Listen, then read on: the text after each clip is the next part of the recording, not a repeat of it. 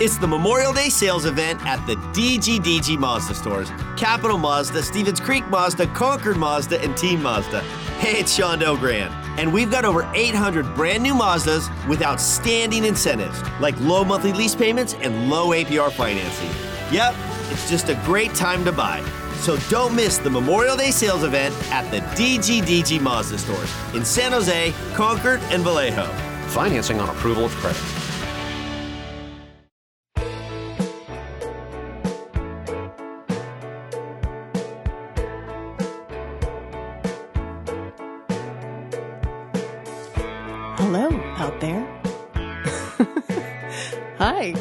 My name is Tara Slone, and this is my brand new podcast on the Sharks Audio Network called The Undercurrent. I am so excited for this brand new venture. Listen, I don't assume all of you or any of you know who the heck I am. So let me just give you a little bit of introduction here. Some of you in the world of sports might know of me from my time on Canadian television, hosting the shows Rogers Hometown Hockey and Top of Her Game. If you're a music fan, you might have heard of my band Joydrop from a million years ago. Also, a million years ago, I was on a reality show called Rockstar INXS. Feels like a different lifetime. Um, basically, I've done a million different things and I want to do a million different more things. And this is my next project. Sometimes life takes unexpected turns. I have started a brand new chapter in my life. I have moved about 4,300 kilometers. Yes, it is kilometers, not kilometers. Yeah. Um, but I guess I better say 2,600 miles from Toronto to just outside San Jose, California. Yeah. So I've got some brand new projects going with the San Jose Sharks, including this podcast you're about to listen to right now. So, what's the undercurrent going to be about, you may ask? Well, my great passions are people and storytelling. So, we're going to feature great people who are making a difference in and around the world of hockey and sport in general, sometimes in the Bay Area, sometimes not. Basically, if we think there's someone you should meet, we're going to make the introduction. And by the way, if there's someone you think we should meet, you should let us know too. This is all about shining a light on the people who are making sport a welcoming and inclusive place, you know, people who are changing the game. And that brings us to today's guest. On this episode, I chat with a woman who's got not one rad job, but she's got two. Amelia Schimmel is the PA announcer for both the Oakland A's baseball team and was brought on this season as the PA announcer for the San Jose Barracuda, the Sharks AHL affiliate. And what's so interesting to me about Amelia is that being the voice of a team or teams was really not exactly where she saw herself headed in her career, but as you'll hear, it is exactly where she belongs. For Amelia, the sky's the limit. Hope you like the show.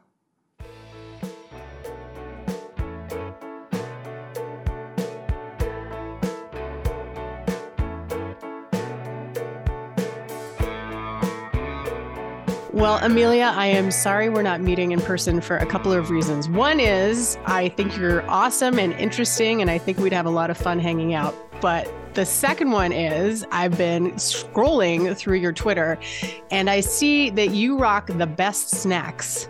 And I, am wondering, you have a whole snack of the day thing going, and I'm wondering where that comes from. I just love snacks. I love eating. First of all, thank you for having me. I really appreciate it, and I hope that we get to meet in person soon. Um, and and I would be happy to share some snacks with you. It's it's kind of something that started as like I'm always kind of snacking on something, especially in between batters at A's games and stuff. So I thought maybe I'd find something local or weird or something like near the Coliseum or near SAP Center that people can find and kind of we can share in the the review making for snack of the game. So I carry that both from baseball to hockey, and it's fun. And as long as I can try to find something somewhat helpful once in a while. Have you um, discovered anything that is not good for your voice? Actually, so it's interesting. Someone told me, actually, a voice coach told me that eating green apples mm. is good because it, you know, kind of cuts through the whole cotton mouth concept, yeah, right? Yeah, when yeah. you're talking a lot and you get really dry. Um, so that was helpful. So green apple, I, I love pr- produce and fruit in general. So I'm happy to eat fruit, whatever. But some of the spicy or kind of, I, I've been told not to eat, uh, drink coffee, which is fine because I don't drink coffee anyway. Mm-hmm. Um, stuff like that is kind of not the best right before you call an entire game. But obviously, you know, drinking water and not having too many salty foods is helpful too. But I honestly, I don't listen to any of that. I just I just eat whatever tastes good. So I, I want to get into candy. I want to get into more of your sort of uh, pre-game rituals uh, in a little bit, but I, will also add that I have I'm I'm a singer, and uh, one of my voice coaches also suggested apples. Honey mm-hmm. Crisp was her varietal oh, of choice, yes, but I, yeah. I, think any apple will will kind of do. Um, yeah. Okay, so I want to sort of start from the beginning because your journey is so interesting to me, and and I love when people end up in places they don't expect. Um, right. In one sense, everything makes sense. You grew up a, a baseball fan, so you're a California girl and you grew up an A's fan, but just mm-hmm. sort of take me through the the route of you playing and uh, your fandom. Yeah, I mean, you put it perfectly. It's a place that I didn't expect to end up. It's not something that I would say I was not prepared for because my entire journey to this point was about learning sports, the background of sports, production side, writing scripts, but I never thought that I was going to be the person on the microphone. So I grew up an A's fan and a Sharks fan, have sharing season tickets to both, going with my family. Those were some of my fondest memories. I mean, I basically grew up in the Coliseum and grew up Cow Palace, believe mm-hmm. it or mm-hmm. not, yeah, and yeah. then um, the Shark Tank. And watching those games, hearing Danny Miller on the PA mic growing up and hearing Dick Callahan and Roy Steele, I never thought that I was going to be in their chair. Um, in my wildest dreams, I didn't think that was going to happen. And so, in a sense, it is a dream job, but it's also mm-hmm. one that I never kind of said, hey, I want to be either doing voiceovers or, or being a PA or um, even being on camera doing right. doing what we're doing right now. I never thought I was afraid of public speaking, you know. Wow. Um, but I, really? I, oh yeah. Oh yeah. I mean, giving a presentation in high school, I was sweating, I was nervous. I um I was always a talker, so it wasn't a problem doing that, but um it was more so just kind of being the center of attention was mm. was something that made me nervous. And the thing is, I love the energy of the stadium, of the Coliseum and of the arena and I was a part of that energy and I was a fan cheering really, really loudly. And so transferring that energy over to my PA work was pretty easy. But it's also about knowing the moment, knowing the pacing, getting all the pronunciations right. Um, you know, it, saving your energy for a bases loaded at bat in the eighth inning as opposed to blowing it out in the third inning when the score is, you know, nothing, nothing. Um, knowing when to scream sharks goal really really loudly because we just tied it up something like that or barracuda goal.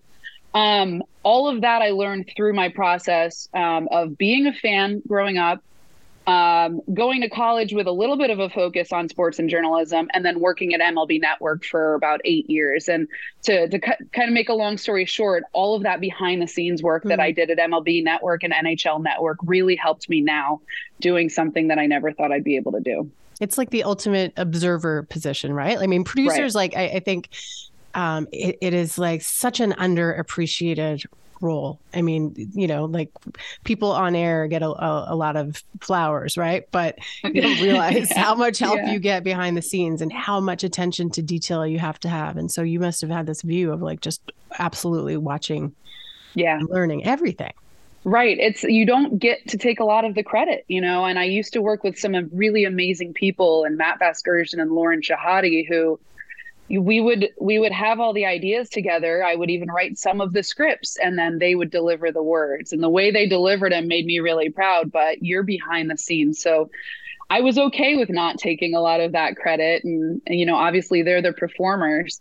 Um, but now I write my own words and I say my own words, which is really, really interesting. So um, yeah, it, you said it well. I think it was it's the behind the scenes of the production work that that makes you have an appreciation for everything that happens in a game. It's right. It's like you're in a, in an orchestra, and if one instrument is off, then everything mm. gets noticed and everything goes wrong. But if everything's playing harmoniously in sync, then nobody realizes just how great the experience is and they go home thinking wow i had a great time at that game so it's about making sure everything goes smoothly Okay, but we, we had this conversation actually before we started rolling.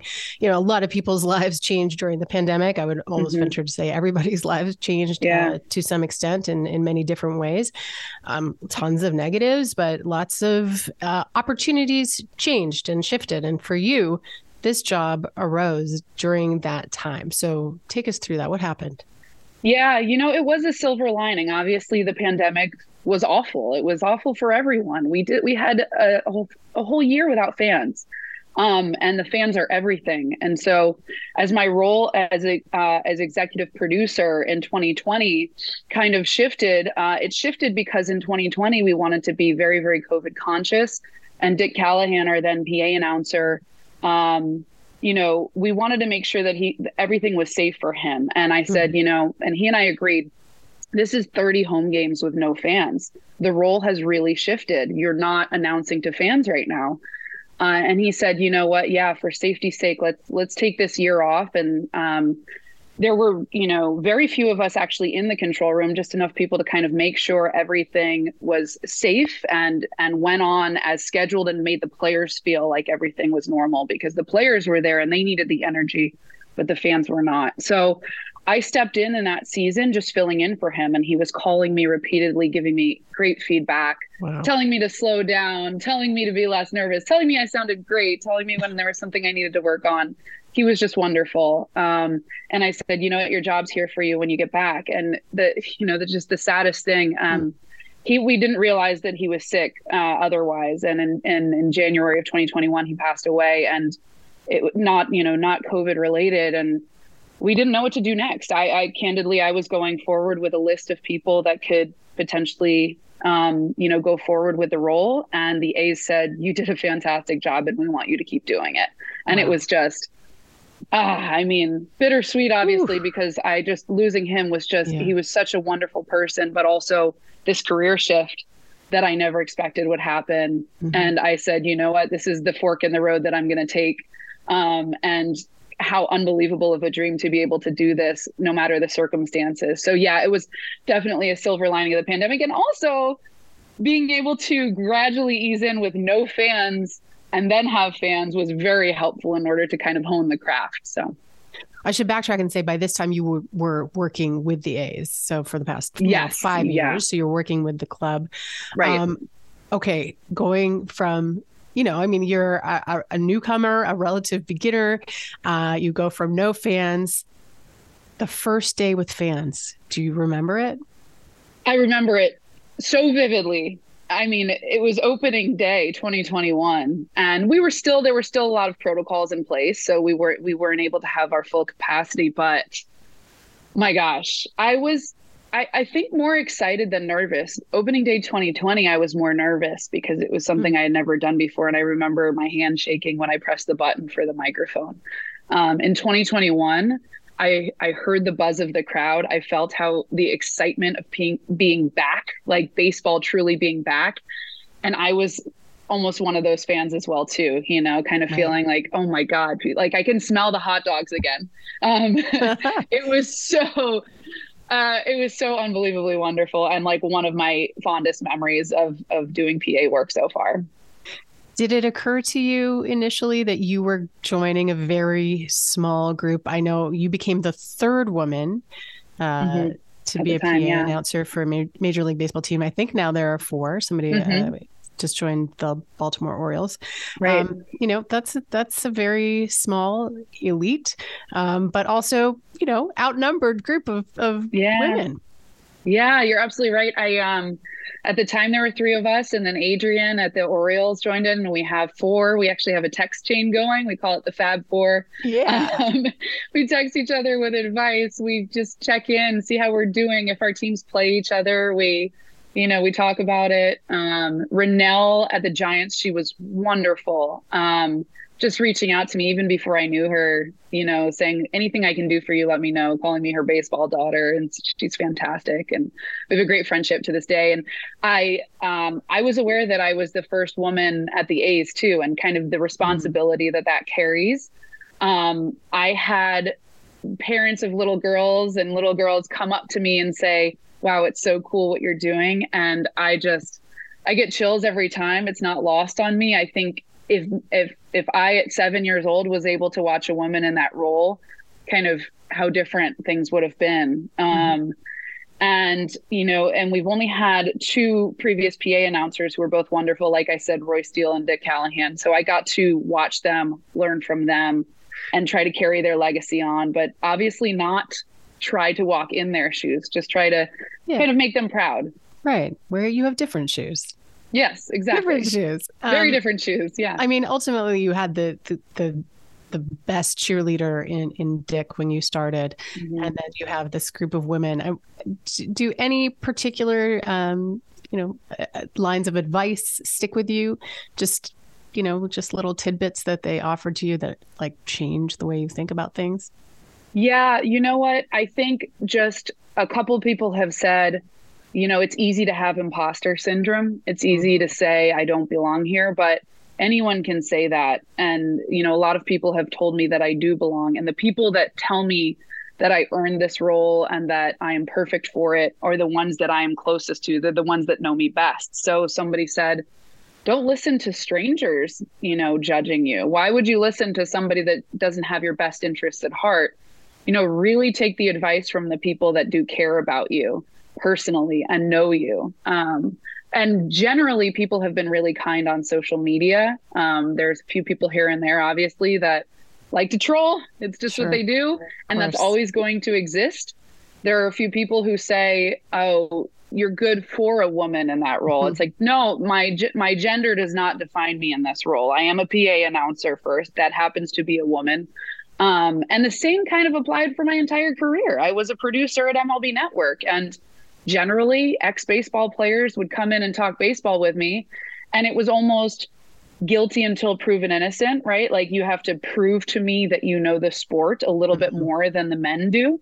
Um, but once I showed them that I know exactly what I'm doing and I belong there, they trusted me and they were kind to me and supportive. And so it was a lot of those male a- allies that really helped uh, as well too. And recently, uh, a young boy, I think he was probably 10 or 11 years old, came up to me at a Barracuda game. He said, Oh my God, it's so cool what you do. And it's when it's the little boys that. Yeah.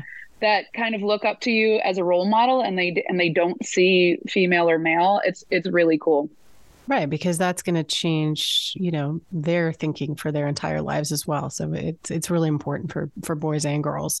Yeah. Um, you come by this glass ceiling breaking honestly i want to ask you about your grandmother Gertrude, um, mm-hmm. who was a police officer. Um, what what was her story? She was so cool. I, I mean, I had the fortune to live with her in New York for a few years. Um, to say she was my hero, which is great, by the way. I'm sorry yeah. to interrupt, but I just I I think like that is such um such a valuable exchange, you know, mm-hmm. grandparents and grandkids living together. Yeah. I, am so jealous. Anyway, please. Well, she continue. was more of, you know, no, no, no. She was more of a roommate than anything. Like yeah. she was, I think 90 to 93 years old in the three years that I lived with her. Wow. And she would go out and play poker in Atlantic City and come back at like 5 a.m. on the bus. And I'm like, Granny, where were you? I'm worried sick. You know, she's like, I didn't know how to use the cell phone, you know, that kind of thing. um, and it was just so funny. It just, kind of how young at heart she was, um, but also just so unaware of how cool she really was. Um, she was the highest ranking woman in the NYPD for a long period of time. She was in the class of 1940, and there were only two women in that class. And at the time, it was just post depression, and, and people were going into civil service jobs. So she decided, you know, being a police officer was going to be a stable thing to do. And she was right, and she was great at it. Um, in the 70s, she sued the city of New York for the right for women to be promoted past a certain level, and and she won. She and her partner.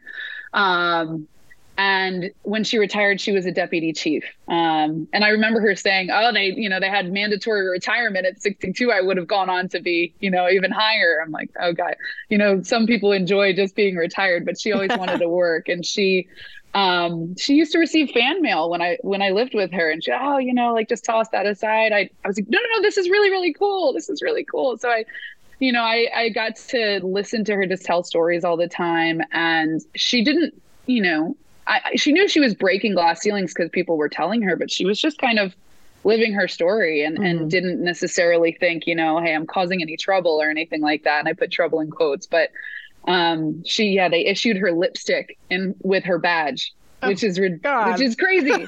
Um, and she knew that that was wrong and she knew that she was there to be a police officer so it was very cool.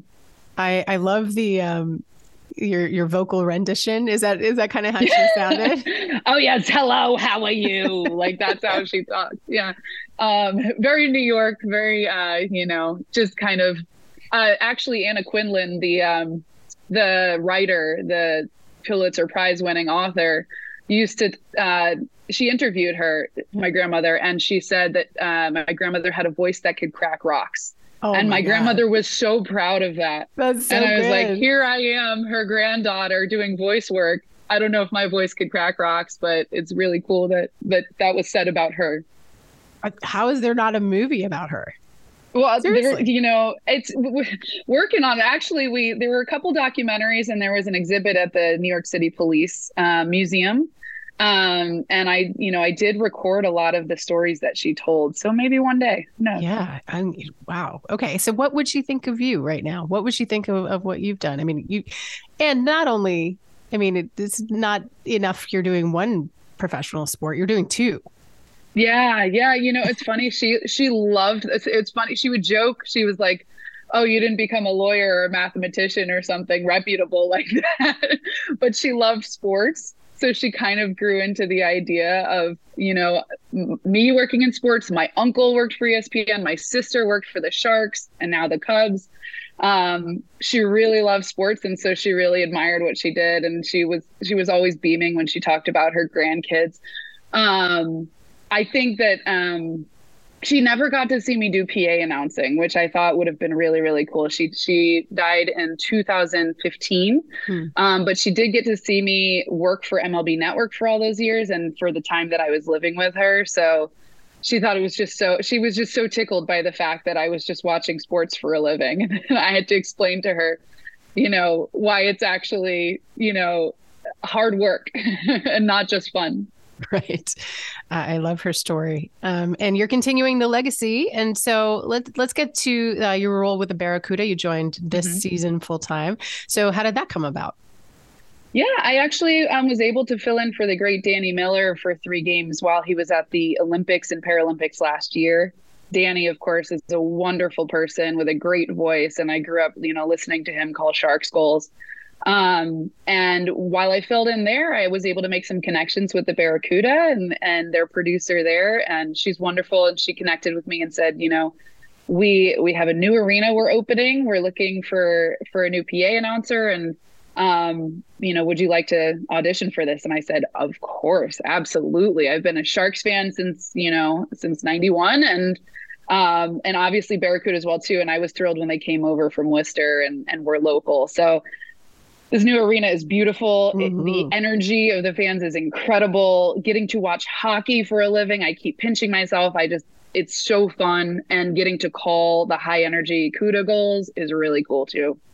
Is there a difference? I mean, you know, obviously the sound of, of a baseball stadium is different than the sound of a, a rink. Um, yeah. But for you, I, is there a shift in energies? Anything? What's different for you? Well, that's a great that's a great question. I mean, it's it's apples to oranges. It's I wouldn't say that one is better than the other because they're two completely different sports. Having a roof and being able to do the dynamic lighting and all of the kind of the entertainment stuff we do at the Barracuda. Um, means that you can kind of be a little bit more energized. Um, and there are fewer goals than there are runs, right? So at right. any time a goal happens for your team, you're, you're screaming it, right? um, and then doing kind of starting lineups and stuff. I have good energy for both of those because I'm really excited to announce the lineups. But um, baseball is intense if you know what's going on behind the scenes, but a little bit more relaxed. Like maybe it's a day game in the sun and people are having a beer and, you know, just watching the game as it unfolds. Um, there are intense moments, but I would say it's a little bit more concentrated intensity for for hockey. So I love both. Um, they're my two favorite sports, and I'm lucky that I get to do both of them. Aside from the apples, which we both know works, um, I'm wondering if you have pregame rituals or if you warm up your voice, if you warm down your voice. I mean, all of a mm-hmm. sudden, mm-hmm. you're, you know, like like a singer. Your voice is is your instrument now. This is and it's your bread and butter. Yeah. So what what do you do to prepare? Well, I know you you sing, so you probably have much better rituals than I have in place, and I've only been doing this PA thing for about three years now, so I'm still kind of getting getting used to what works and what doesn't. Um, like my first ten game homestand with the A's, especially because it was over opening day, I went all out with the lineups. I was screaming, and then by game three, I was hoarse. I'm like, "What have I done? I have you know six more games this homestand." So it was honey. It was um, drinking a lot of tea. It was a Costco size bag of throat lozenges that I would like pop one each inning. Um, you know, drinking water, I think about an hour before someone told me was key and not necessarily when you need it. So like if you if you start in a paragraph and you're like, oh God, I can't get the rest of this paragraph out, drink chugging a bunch of water is not going to help you in that moment in time. Right. It's it, you have to pregame the water. Um, so I uh, I've gotten used to kind of what that's about, and I will still stubbornly eat popcorn in the middle of the game, even though it's probably not the best that's idea. The worst. It's the worst possible. thing you can do. Yeah, my producer's like, if you choke on a piece of popcorn right now, it's your own fault. I'm like, oh yeah, it tastes good. So well, listen, you obviously have natural talent and vocalies if you can get away with eating popcorn and everybody's got their own thing. So there's there's no hard and yeah. fast rules. I mean, you're so young and you've got this incredible career going. It, are you just living in the moment and just, you know, waiting for this to unfold? Do you have something else in your sights? This is, you know, if I was doing this for the rest of my life, I'd be perfectly happy. It'd right? be wonderful. Yeah, yeah, It's really rare that, you know, in your mid 30s, and I won't say exactly where, um, that you can kind of know that you're doing what you want to do. Um, it's pretty r- rare, and I know how lucky I am. Um, you know, that being said, I really, um, I love being in and around baseball and hockey and sports in general. And I am excited to be, you know, the A's and Barracuda PA announcer for as long as they'll have me. And that's something that like I wouldn't trade for the world. You know, I think about what would I be doing right now if I were looking at a clock, waiting till 5 p.m. and doing paperwork and like that's not for me. It's mm-hmm. the it's the sports life. It's it's exciting kind of being able to be a fan of the team for which you are announcing that I would never trade for the world. So yes, I am extremely lucky. I know how lucky I am. Um, and I don't take it for granted. Every single day I pinch myself. I'm wondering whether Ashton Kutcher is going to come out and tell me I'm being punked or something like that. You know, it just kind of happened and and you got to just say, "Oh my gosh, I this this is just so incredibly lucky to be here, but also you worked really, really hard to get this. Yes, a hundred percent. I, I just want to say, I don't believe there are any women doing this full time in the NHL. Mm-hmm. I don't think so either. Yeah. Just, just saying just saying, I would love to hear that one day. And if that voice was you, that would be the icing on the cake. I, I can't wait to uh, to hit you up live and we can hang out, eat snacks. Yeah. I can listen to you. And I, I have to great. say, I have this like secret. I've never done it before. Um, I've done lots of things. I think that nothing would scare me more than being a PA announcer. So I think like I, I, I get the so nerves. respect. I thank you. I appreciate that. I too still get a little bit nervous. I get some butterflies from time to time. Sometimes I'm just in the zone and I feel great about it, but it's just you know you wake up on the wrong side of the bed sometimes and you're like, oh, God, I got to get this right. And um, but it's exciting nerves. It's good stuff. Mm-hmm. It's yeah. I, I love it. I'm having a great time. Well, Amelia, this was an absolute pleasure. I really do look forward to meeting you in person and um, just best of luck in everything. Not that you need it, you don't. Thank you so much. I appreciate it. Thanks for having me.